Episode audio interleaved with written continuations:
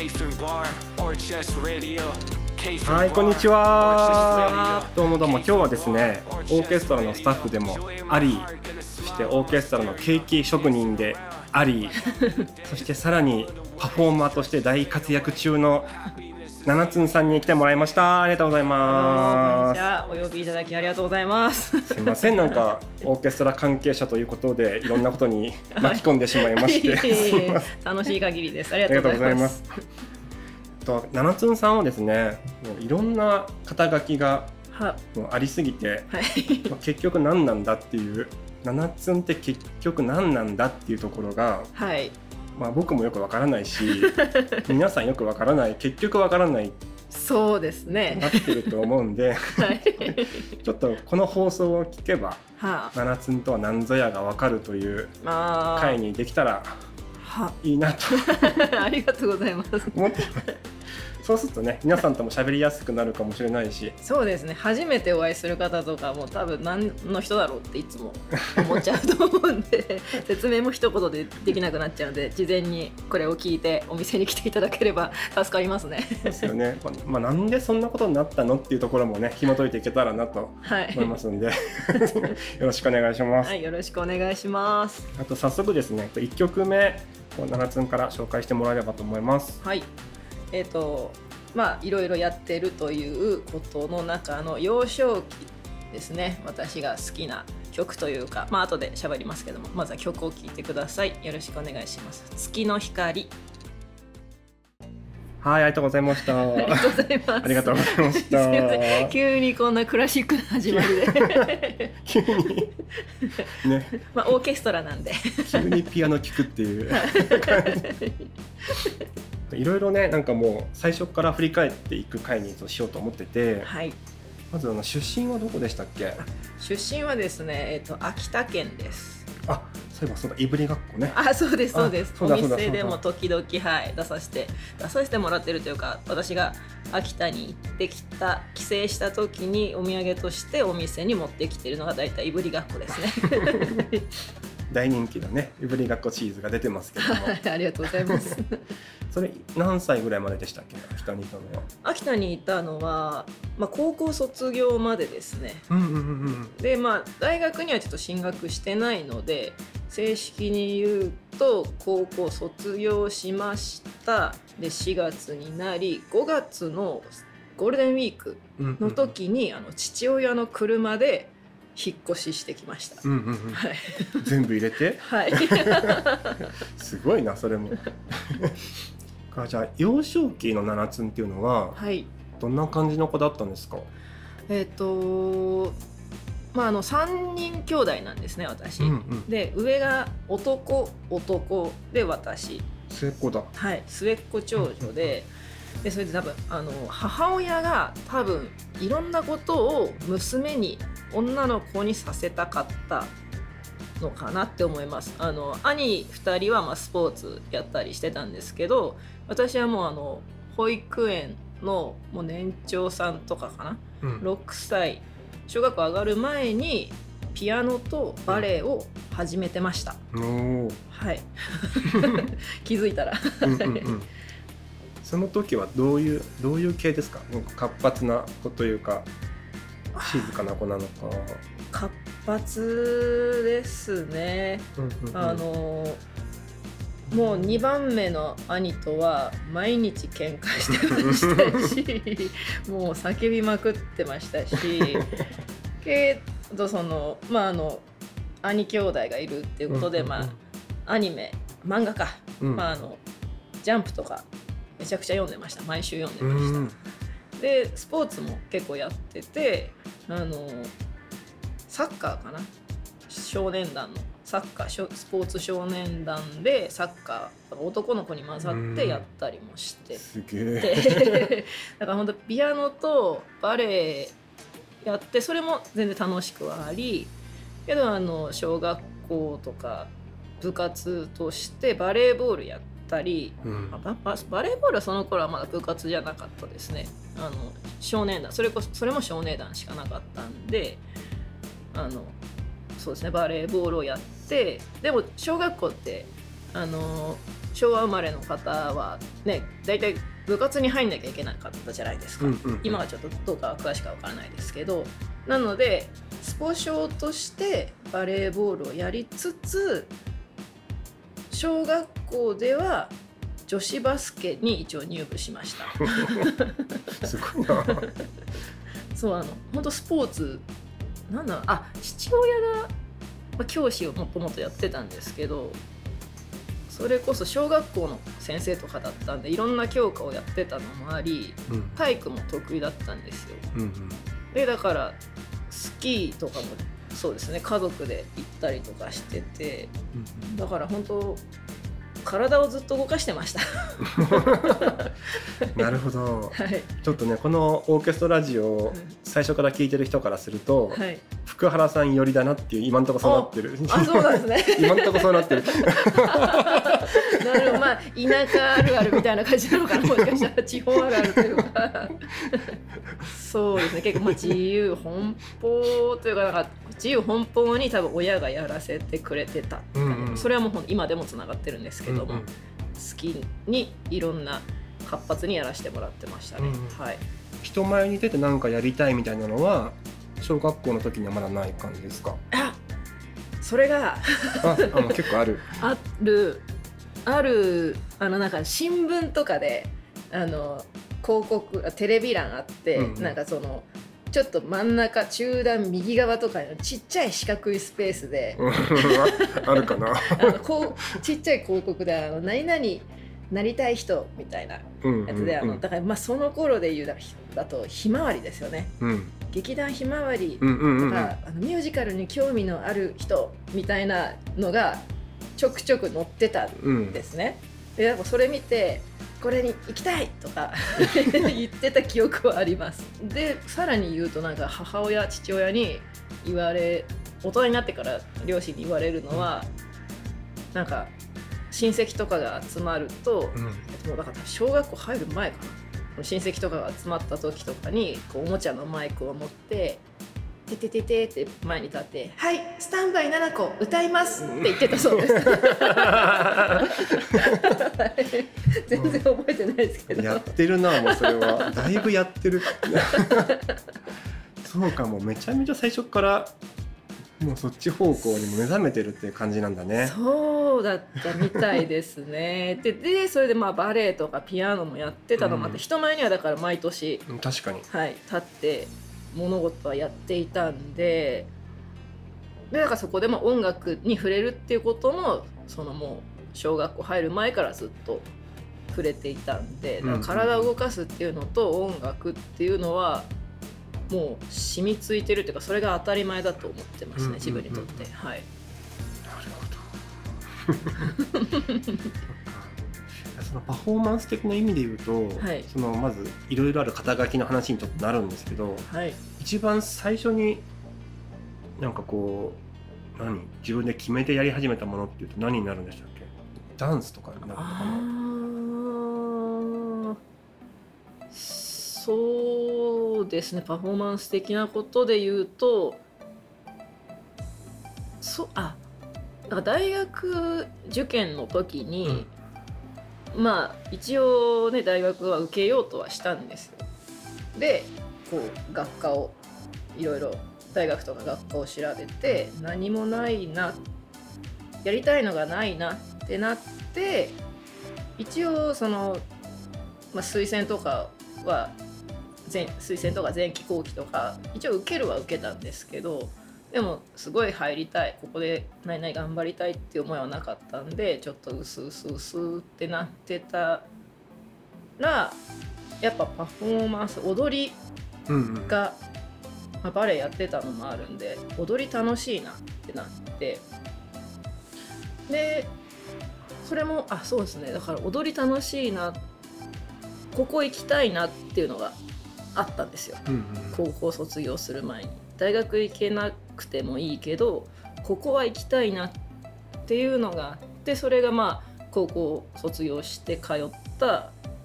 芸能スクールなんですけど、うんうん、まあ、何やりたいかって気づいたのがダンスとお芝居うんうんうん、あ、そっちもあったの、お芝居もあったんですね、はい、まあ、劇団ひまわりを見てやりたいと思ったので だ, だ, だからそこはずっと残ってて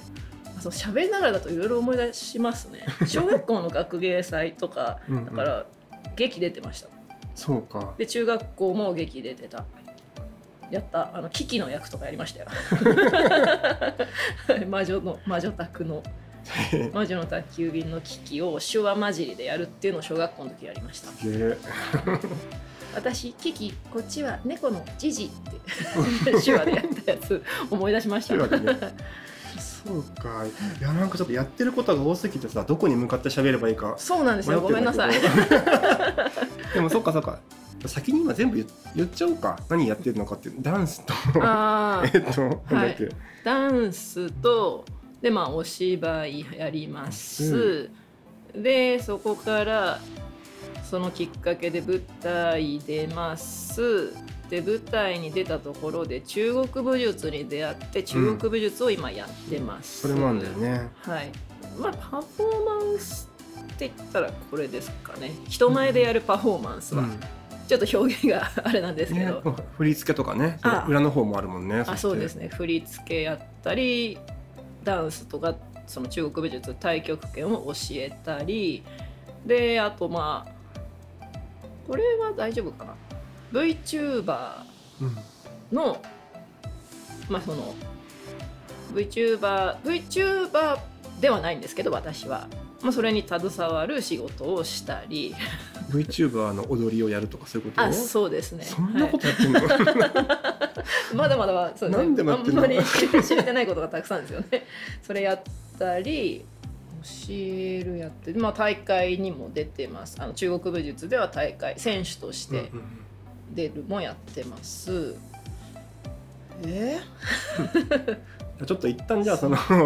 最初のダンスに目覚めるあたりまでをちょっとそうですね、すいません。その小学校に戻りまして、はい、ひまわりに入りたいなぐらいの感じから、はい、目覚めるまであと中学校とかもあるじゃないですか、はい、その辺はどんな感じでしたか。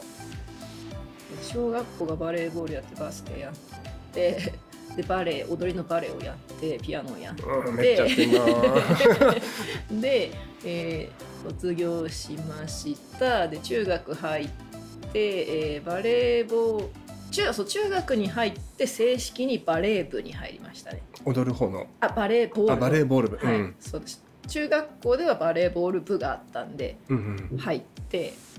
でなんかちょっとまあ部活に打ち込むというか、うんうん、集中して踊りのバレエをちょっとお休みしましたね、うんうん、やっぱ大会とかと発表会の時期とか重なったりするんで、うん、でちょっとバレーボールを優先してやってでピアノもまあ一応は続けていて中いちか中にらへんでピアノは終わったんですね、うん、一応最後の発表会に出て、うんで受験もあるしみたいなタイミングで、うんうんうん、はい、くらいですかね中学校は。うーん、性格は？え？性格って性格性格中学生でもだいぶそら方向性が決まるじゃない。ああ、小学中二病っぽかったのかとか。あ、全然普通だと思う。むしろ小学校で結構小学校ご、ろくねんで性格は。うん。はっきりしたかもしれないです。うーん、なんかもともと班長とかリーダーとか学級委員長とかをよくやってました。ああ、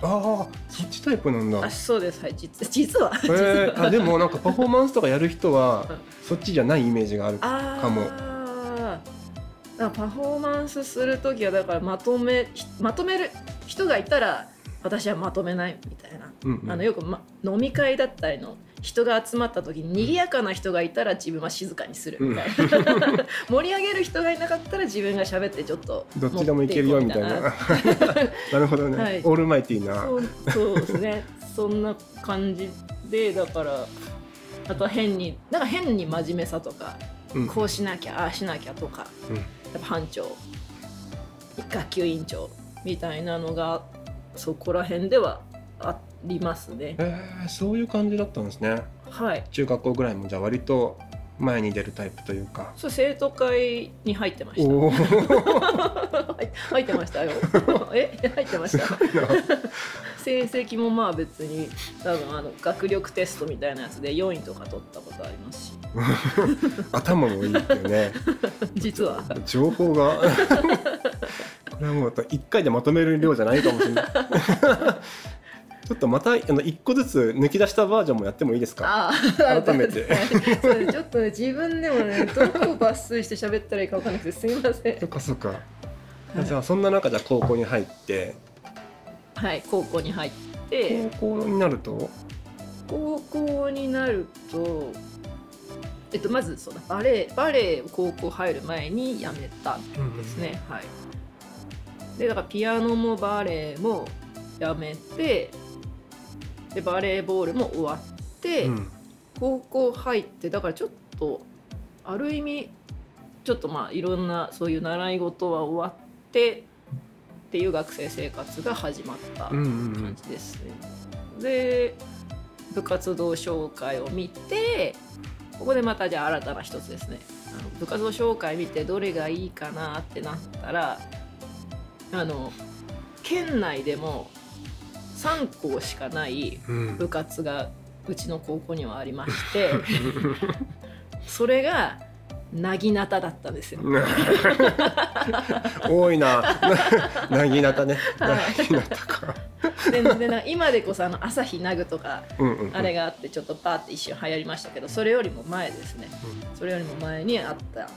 のでうわあれかっこいいやってみたいって思って、うん、でそれでなぎなた部に入って、うん、でまあなぎなたに打ち、打ち込んだ、まあ、ほどほどにほどほどに打ち込み打ち込みで、まあ、県内さんこうしかないんで、うん、まああのすごいちょっとすっ飛ばして言うとあの国体国体になっちゃうのか国体って国体で合ってますあインターハイかインターハイか、はい、うんうんうんそうインターハイさんこうしかなかったんで、うんインターハイに出ました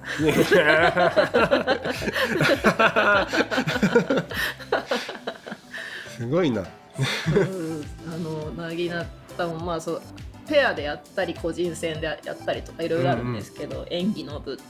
型の部演技の部っていうのと、うん、あとの試合あの剣道みたいに打ち合いするやつのにぶもんあるんですけど、うんうん、まあどっちまたいろいろやってそれであの長崎のインターハイに行きましたね長崎でやるんだねインターハイその時あのインターハイって多分年ごとに場所が違うんで自分らの時は長崎でだから秋田から長崎行ってめちゃくちゃ暑くてもうもう暑さで何ももう頭がぼーっとしちゃってあの防具剣道みたいなの防具とかつけるともう汗で全然滑んなくなっちゃったりして、うんうんうんうんでも頭ももうボーっとするしで、まあ、すごい全然あの結果は全然もう初戦で終わったんですけど、うんうん、でもとはいえインターハイだからねそうですねなんか貴重な経験ですねもともと運動神経がいいんだろうねきっとうーんですかね、まあまあ、やってたからっていうのもあるだろうけど小さい時からね、うん、あとは、まあ、もし遺伝があるとしたらそうですね母親もあのバレーボールの、うんうん、あ母親バレーボールのセッターだったんですよ福原さんのポジション福原さんのポジションねバレーボールの天才福原のうちの母親はバレーボールセッターでキャプテンとかやってました、うん、なるほどなで父親はそう体育バク転とかバク宙とか昔できたって言いますし、うん、体育の先生もやってたし、うんまあ、校長先生もやってたんですけど、うんうんうん、あ受け継いでるねその感じ校長先生の感じもなんかさいろいろ周りから言われるまで気づかなかったんですけど両親も両親でいろいろすごいいろいろやってるんだなっていうのに気づく、うんうんうん、気づいてますなるほどいやなんかこの話を通じて、はい、その七つんがその親しみやすさとかね、はい、生まれたらいいなと思って聞いていったんだけどこう余計とっつきづらいことが分かりました今 の, 今のところマイナスプロモーションになっちゃったあ余計とっつきづらい何でもできるタイプだったんだっていうことがおかしいなまあでもそれが高校時代だね。はい。だあ、そうか、さっきすっ飛ばして言っちゃったあれだ。何がだ自分でやりたいのを選んだのって何が、うんうんうん、まあ、大きい今の大人の状況に関わ今のパフォーマンスに関わる大きいもので言うと、その高校のまずなぎなた部、うん、であとダンスが授業で取り入れられ始めたぐらいの時期なんですかね、うんうんうんうん、私らの時あの柔道かダンスみたいな選択授業すごい、ね、選択授業あの男性の場合は男子はどうだったかな、柔道か剣道とかだったのかな。そう、僕の時はね柔道か剣道だった。あですね、うん、で女子はそこにダンスの選択肢であったのかな、柔道か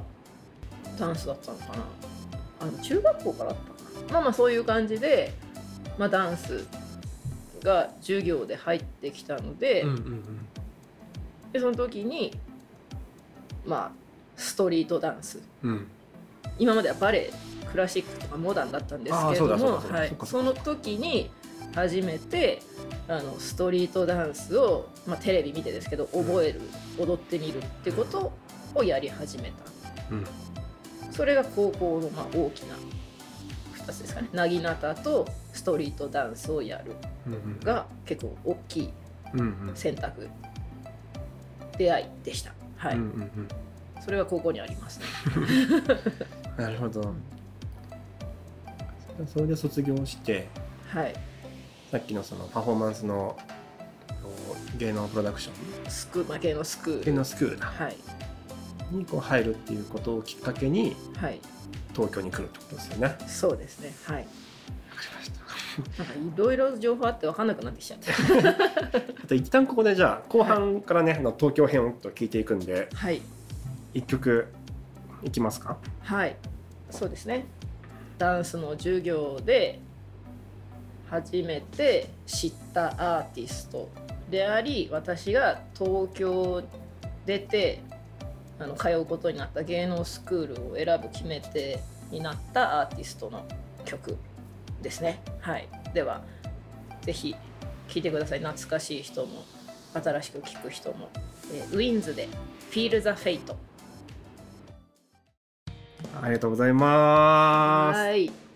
というわけでですね、はい、情報過多な前半だったんですけども、はい、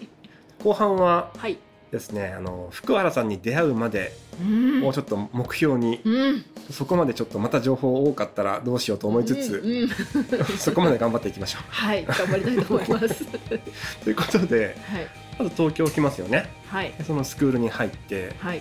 なんかその頃どんな感じでしたか。その頃はもう本当にそこに通うためだけに上京してきたんで、うん、もう通い始めあそう最初まあオーディションが、ね、やっぱあるわけなんですけど、まあ、オーディション、まあ、ダンスコースを受験するから、まあ、何で受験内容何にしますかみたいなところに、うんうん、ダンスとかもちろん書かれてるわけなんですけど、ダンスなんかバレエしかやったことない、うん、そのヒップホップはその授業で遊びで踊ったぐらい、文化祭とかそういうので踊ったくらいだったんで、いやいやいやいや考えるなんてできませんよと思ってあの歌で歌でね歌でスタンバイななこが、うん、歌でそこを受験しまして、なので一人カラオケ行って練習して、うん、っていう感じでまあ歌ってダメだったかなって思ったら、まあまあまあ芸能スクールとはいえど間口は広かったのか優しかったのか受かって、うん、でそこに通い始めてダンスコースでいろいろ通い始めました、うん、でああそうか最初は歌で入ったけどそあの受験は歌だったけ ど, たけど入ってからダンス入った の, 入ったのは希望したのはダンスコースだったね、うんうんうん、はい、でダンスコース受けて、まあ、週にでダンスレッスンがあって、うん、でまあ、月間でプログラムみたいなのが渡されるんですね、うん、月で。で、まあ、基本週にがダンスでにしゅうかんにいっかいボーカルボイトレ、うんまあ、それは受けゴスペルから、うん、受けても受けなくてもいいですよみたいな。であとは体作りとして空手があって、空手もやって そ, うでそれも受けたい人はご自由にみたいな、まあ、週いちぐらいなので、まあ、あの特に学校も通ってなかったんで全部に参加してであと自主練っていうのが自主練枠っていうのがあったんですよ、まあ、スタジオがバーっていっぱいあるスクールだったんでいちにちひとりいちじかんまで自主練使わせてもらえるんですね、うん、スタジオでだからもう毎日申し込んでだから本当に週ご、ろくぐらいでそこに通って自主練して、うんうんうん、レッスン受けてという感じです、うんうんうん、はい、やってましたね。なるほど。その時はまだステージに立ってとかはやってなくてレッスン受けるだけの日々って感じですか？そうですね、まあ、一応スクールなんでなんかいちねんにいっかい発表会、うんうん、とかなんかコンサートっていうものをやってるっていう感じです、うんうん、はい。それを何年ぐらいですか？へー、何年だろうご、ろくねんです。あ、結構そうね、どうだろう。で、そうそう、そこまあダンスコースだったんですけどあのオプションで演技も受けれるよってあって、うんうんうん、でなんであじゃあここで演技も受けようと思ってそこでもお芝居をやり始めて、うんうんうん、感じです。あ、じゃあじゅうはちとかからじゅうきゅうとかから東京に来て、はい、ごねんぐらいはみっちりレッスンをそうですねだって感じですね。はい。で並行してあのダンススクールにも通ってました。別に。はい、うん、スクールっていうかスタジオか、うん、スタジオだ。今ではスクールとかいっぱいですけど、うん、その頃はスタジオですね、うんうんうん、はい、それもその芸能スクールで知り合った出会った人に教えてもらったダンススタジオに、うん、もうそれも週さん、よんで通って、うんうんうん、だからスクール行ってスタジオ行ってみたいな感じでひたすらもうダンスをやりまくってましたね、うん、もちろんバイトもしてました、うんうんうん、若かったんでもう昼と深夜と掛け持ちしてすごいちなみに何のバイトか聞いてもいいですか？それああ全然飲食です。飲食で、はい、あ私飲食店でしかバイトしたことない。いっかいだけコンビニやりましたけどすぐ辞めた、うんうんうん、基本ほんとずっと飲食ですね。そうそうそうやってました、はい、今でもそうですけどそれでじゃあそのごねんぐらいやって、はい、そのスクールを辞めるのなんでですか？えっと先生とかも最後の方やらせてもらったんですよ。そのスクールの中でキッズのレッスンとか上り詰めてなんとかそうあの 毎, 毎日入り浸ってたらなんか、うんうん、あのスタッフさんとも仲良くなれていろいろでダンスキッズレッスンやったりとかして何のタイミングですかね。なんだろうなんかでみんないなくなった友達とか仲間が結構卒業っていうか、うん、あれすごいきっかけっていうか何かが思い出せないんですけどスタジオスクール自体がもうなくなったのかな。うーんただまあ、 あの、まあ、自分がそのちょうど上京した頃ってダンスのスクールもスタジオもそんなになかったんですよね、うんうんうん、でまあ、その自分がそこに通ってやってる間にやっぱ世の中ダンス需要がどんどん増えてきてでダンスの学校、うん、ダンスをしつつ高校卒業資格取れる学校とか、うん、そういうのとか出たり専門学校とかもどんどん増えてきてでみんなそういう場所に行くようになって生徒数も減っちゃったのかなっていうのでその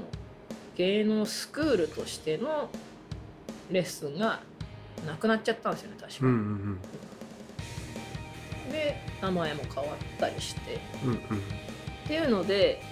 結構もうその自分らが通ってた頃の形態その発表会とかイベントとかそういうものが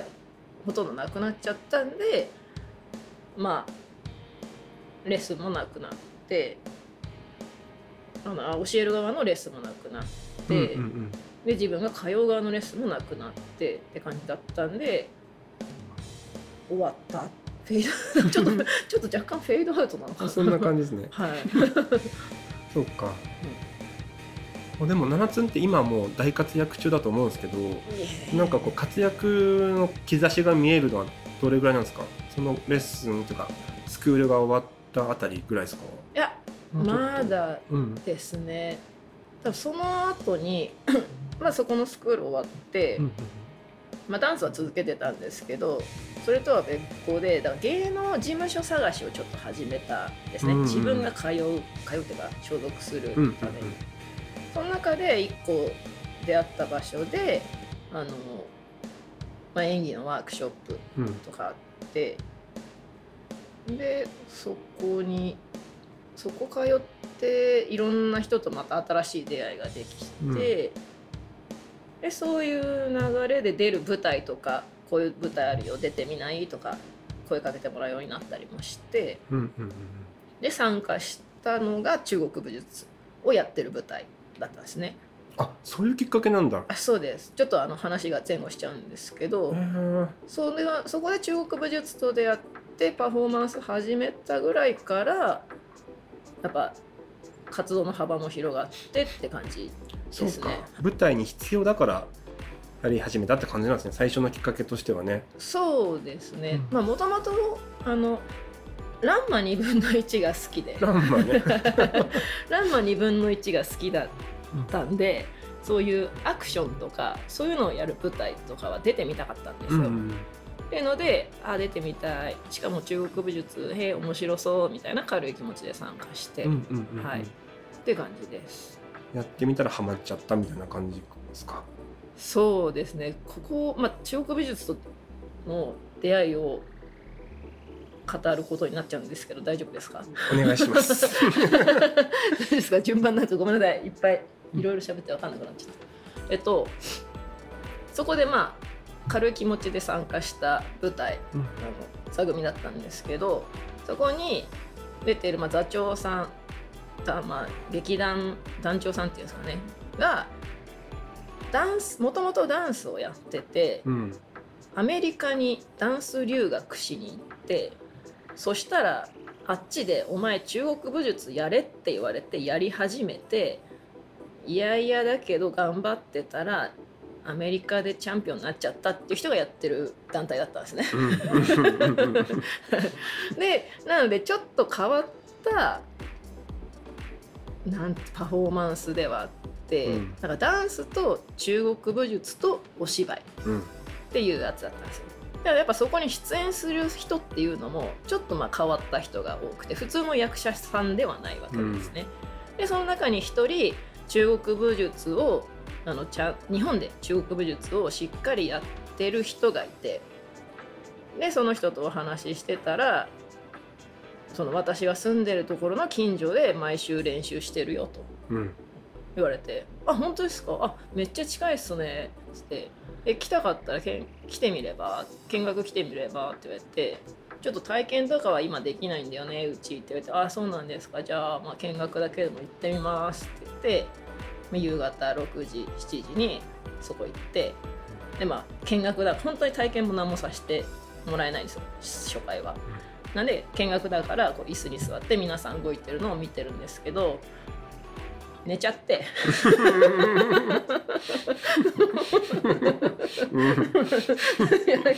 座ると寝ちゃうんですよあの皆さんこう体ねあのまあ、蹴りっていうか突きっていうか、まあ、そういう体動かす基本の動きやってる中、うん、私はすることないから普段動い、動いてないと寝ちゃうんで椅子に座って寝てでもう見学の時間終わりだよって言ってああはいってで起きてじゃあ あ, ありがとうございましたって帰って、ででねあ体動かしたいなって、ね、眠り寝落ちしながらも動かしたいなって思ってたんでやる気はめっちゃあったんで、うんうん、であの次回からやらせてくださいって言って行ったんですけど、うんまあ、後日聞いた話はその私が寝落ちしてる姿を見て、うん、周りのあのその所属されてる皆さん先輩方はなんだこいつっつって絶対やんねえだろって思われてたっていうすごい話ドラマのだいいちわみたいだよね中国武術の出会い最初のなんか入社試験とかでさ、すごい失敗した女の子がさダメだったとかって書いたら、今の子何みたいな名前はみたいな資料とかあの紙パサパサパサって落としちゃって、あ、すいませんすいませんみたいなすごいな寝てました最初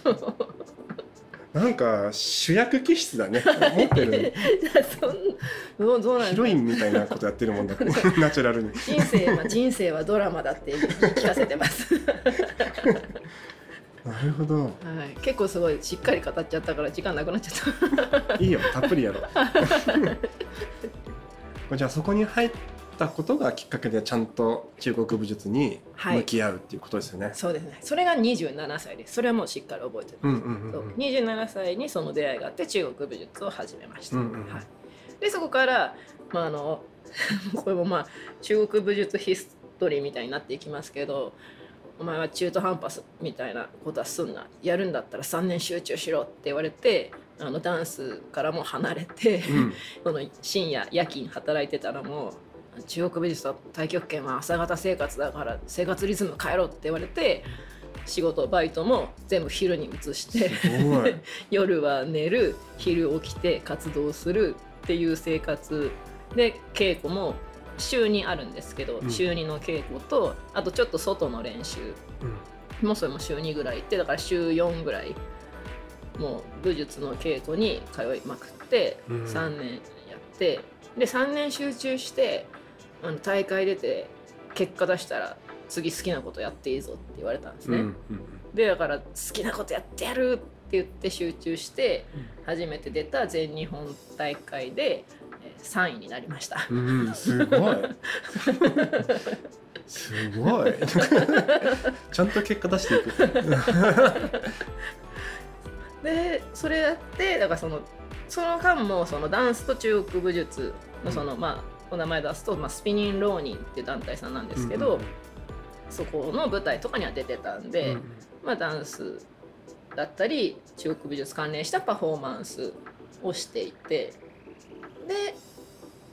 まあ、好きなことやっていいよでちょっと時間に余裕が出て、またクラブで踊ったりとかダンス活動も再開させて、うんうんうん、でやっていく中で、まあ、パフォーマンスの仕事がいろいろ。そうかそうか、はい、あじゃあ中国武術もできるよっていうのが結構こうフックになったというか。そうです ね, ううですかね、でかいですね、はい、だそこを、まあ、さんじゅっさいの、まあ、転機というかそこからつながってさんじゅっさいでまた大きくバンってちょっと上がったのがあるんですけど、うんうん、それもやっぱ中国武術が絡んでて、うんうん、そのさっきお話ししたそのスピニンローニンっていう団体の方何人かがプロジェクションマッピングと一緒にパフォーマンスするっていう活動を始めたんですね、うんうん、それがまあグループで言うと、まあ、エンラっていうんですけど、まあ、あの東京オリンピック招致のパフォーマンスで、うん、ちょっとその時に話題になった忍者パフォーマンスがあるんですけど、でそのエンラっていうのは東京オリンピック招致の時に東京はこんなに素晴らしいですよっていうパフォーマンスをしてすごいあの注目を浴びた団体さんなんですけど、うんうん、それがそのパフォーマーがまあいろいろいて、新体操やってる子、ダンスやってる子、バレエやってる子とか何人かいる中でダンスと中国武術をやってるパフォーマーの方がいたんですね、うんうんうん、まあ、それがまあスピニンロリンの方なんですけど、うんうん、でその方のお声掛けでそのダンスと中国武術とプロジェクションマッピングに合わせた仕事をやってみないって紹介いただいたんですよ、うんうん、まあ、紹介いただいたというかそれ結構本当特殊で、プロジェクションマッピングに合わせるために身長とかあと動きのスピードとかニュアンスがその作った人と同じくできなきゃダメなんですよ、うん、あのなんて言ったら映像が出来上がっちゃってるんですよ。映像に合わせて動けないといけないんでね、はい、うん、で音楽カウントバチバチで中国武術ってカウントバチバチで動くとなんかふざけた動きになっちゃうんですよ。あ、なるほどね。あの子供っぽくなっちゃうというか、うん、多少の揺れがあるわけだね、はいはい、うん、だダンサーが中国美術の真似をするのはできるんですけど、や基本やらないでやってもやっぱ体のつながりっていうかただの型っていう形でしかなくてポーズになっちゃうんですね、うんうんうんうん、でだから中国美術をちゃんとある程度できてダンスもできて、うん、ってなるとっていう流れで私がちょっとまあ運よく声かけてもらって、うん、でそれがさんじゅっさいの時で、うん、それきっかけに海外での仕事を活かしてもらうようになりました。初仕事はフロリダの、えー、あのディズニーランドだ。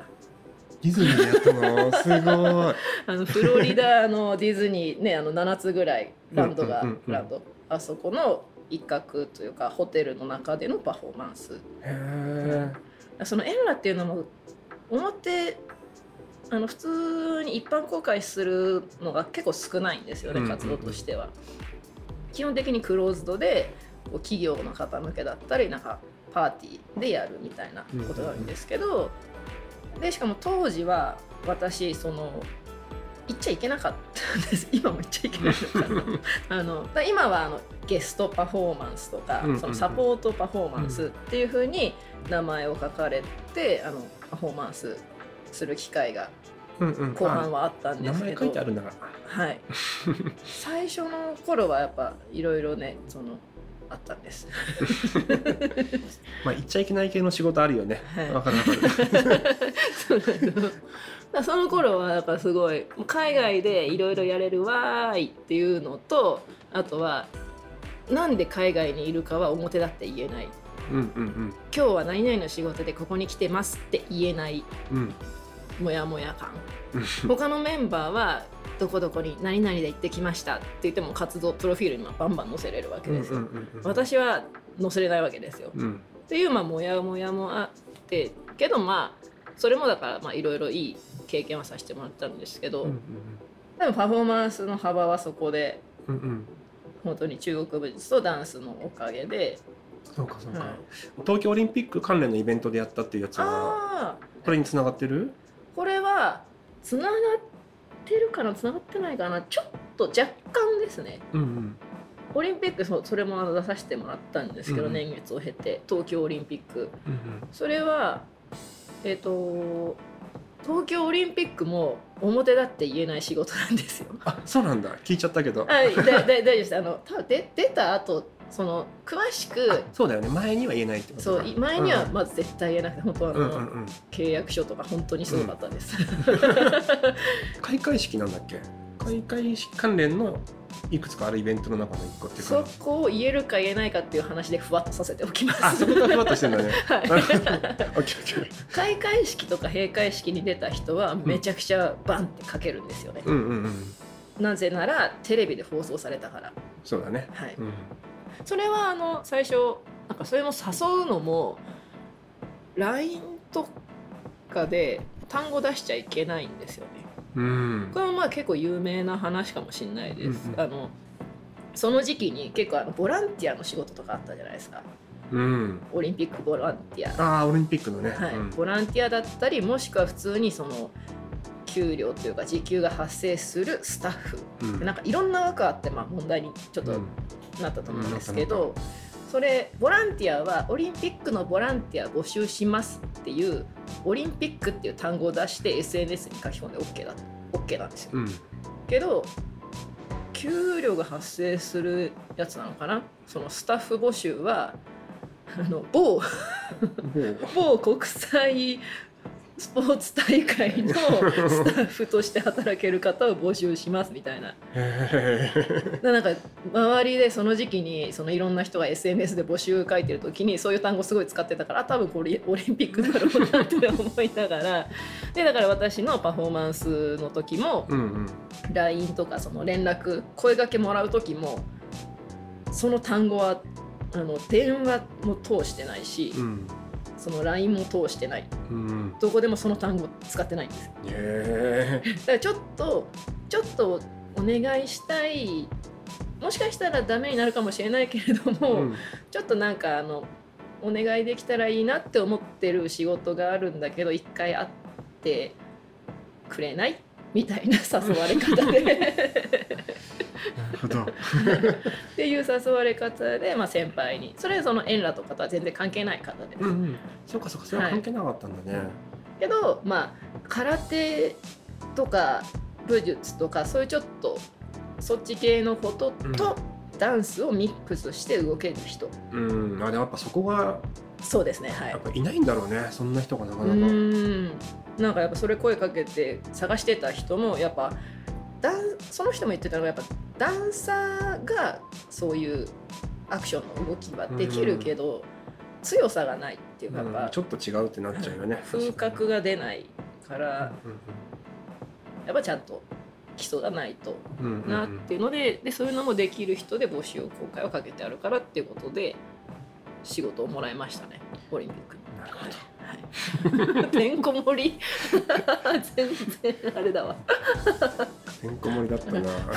あでもちなみにオリンピックはもう福原さん追い越してます出会ってるね、はい、追い越してます追い越してたわ追い越してました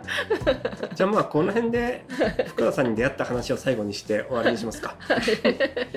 はい、どの辺でしたっけ福原さんにようやく出会うのはようやく出会うのはオリンピックの少し前なので、うんまあ、ダンスと中国武術でいろいろパフォーマンスして海外に行かせてもらったり、うんうん、いろんな活動してでちょっと一回落ち着いた時期ですね、うん、落ち着いた時期にあのエッグマンっていう、うんまあ、私がずっとダンスでお世話になってるライブハウスですかね、うんうん、だ普段はライブハウス私はダンサーなのでダンサーとしてはクラブとしか思ってないんですけど、うん、あそこね夜もねクラブだからね、はい、そう深夜はダンスイベントとか多くてでそこにもう、もう今だからにじゅうねん近くお世話になってるんですけど、うんうん、あのそのエッグマンが飲食店を出すってなった時に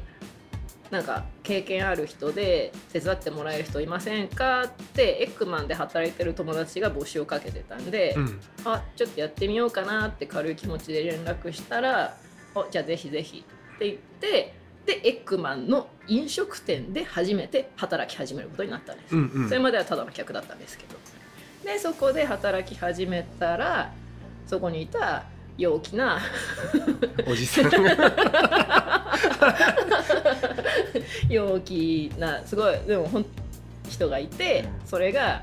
福原和樹さんでした関西弁こんなゴリゴリ関西弁の人周りにいなかったから、まあ、なんだこの人って思いながらあうんうんうんそうそううんやっといてうんうんってそれ僕や僕やるからうんって言って関西弁で自分を僕っていう大人の人久しあんまり見ないなとかそれ, それが変なのかなんかはいそうですなんかなんだろう大阪な感じでもない京都でもないでちょっと丁寧さもあったりしてで, でそれであの、まあ、出会って、まあ、普通にスタッフとして働かせてもらったんですけどもうわーって頑張った人が飲み行くよみたいな感じで飲み行こうぜって感じでよくあのお酒をごちそうになったりしてで仲良くさせてもらってでこそしたらコロナが来たわけですね。ああそうだね、はい、そっかそっかそっか。でコロナ来ちゃってあのもうそこはそこのチームは一旦解散になって、うんうん、でそしたらしばらくしたら福原さんがちょっとお店やろうと思ってるんだって言われてまたそこから再開をしてオーケストラで働くっていう流れですね、うん、なるほどなんとも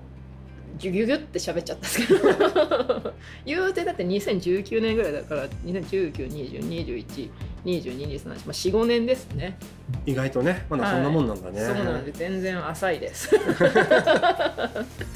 いや浅いのによくしてもらってだからあのケーキ焼いてよって言ってもらったのがすごい嬉しかったんですよ、うんうんうん、その前のお店でもお菓子作ったりなんか試作とかをたまにしてたんですけど、結局採用されないっていうか全部話流れるみたいなことが分かったんで、うんうんうん、そしたらそれを福原さんが覚えてて、七つんケーキ焼けるよねって言って、うちあのカフェ&バーでやるからカフェタイムにスイーツ出したいから焼いてよって言ってくれて、すごい本当に嬉しかったです。 あ, ありがとうございます。確かにケーキの話もそういえばあるよねそう一切出してこなかったですけど、もともと料理をやってたんだっけ？好きでいいんじゃないですか？好きで自炊は普通にしてて、ケーキお菓子作りはそれこそもうほんと遡って小学校の頃からずっと家でやってました。すごいね。なんだかんだいろいろやりながら、そうです、ね、お菓子まで作り、はい、自分人に頼むのが苦手なんですよ、うんうんうん、だから髪の毛とかもそうなんですけど、美容室とかもオーダーできないから自分で切ったりとか自分で染めたりとかするんですけど、うんうんうん、そういうのもあって、で自分で作るのも好きなんで、だからいろいろケーキも焼くし、なんか物入れる袋も自分で縫ったりとか、うん、あのマスク、コロナの時とかマスクとか結構いっぱい作りましたし、うんうん、みたいな感じでな, なんか生き急いでるねなんか生き急いでる人でしたっていうことでいいかなそれ詰め込みまくってるだ、あの回遊魚そうだよね回遊魚止まったらもう寝ちゃうんで寝ちゃうし、椅子に座ったら寝ちゃうんでそうだよねそういうことで一旦今日の結論は生き急いでいたっていうことにしておきますか、はい、そうですね生き急いでます今度またね改めて、はい、あの福原さんとの会とかをやらせてもらいたくて、あ、ぜひまたよかったらその時にも今日あの話しそびれたこととか、そうですね、あると思うんで、はい、ちょっとまた言ってもらえたら嬉しいです、はい、じゃあ、あと最後に曲紹介だけしてもらってもいいですか？はい、はい、えー、私がその、ね、福原さんと出会うきっかけになった、それとあと長いことお世話になってるエッグマンの福原さんと働き始めて知ったアーティストで申し訳ないんですが、今大好きなアーティストです。ぜひ皆さんにも聴いていただきたいです。それでは聴いてください。スミカでリグレット。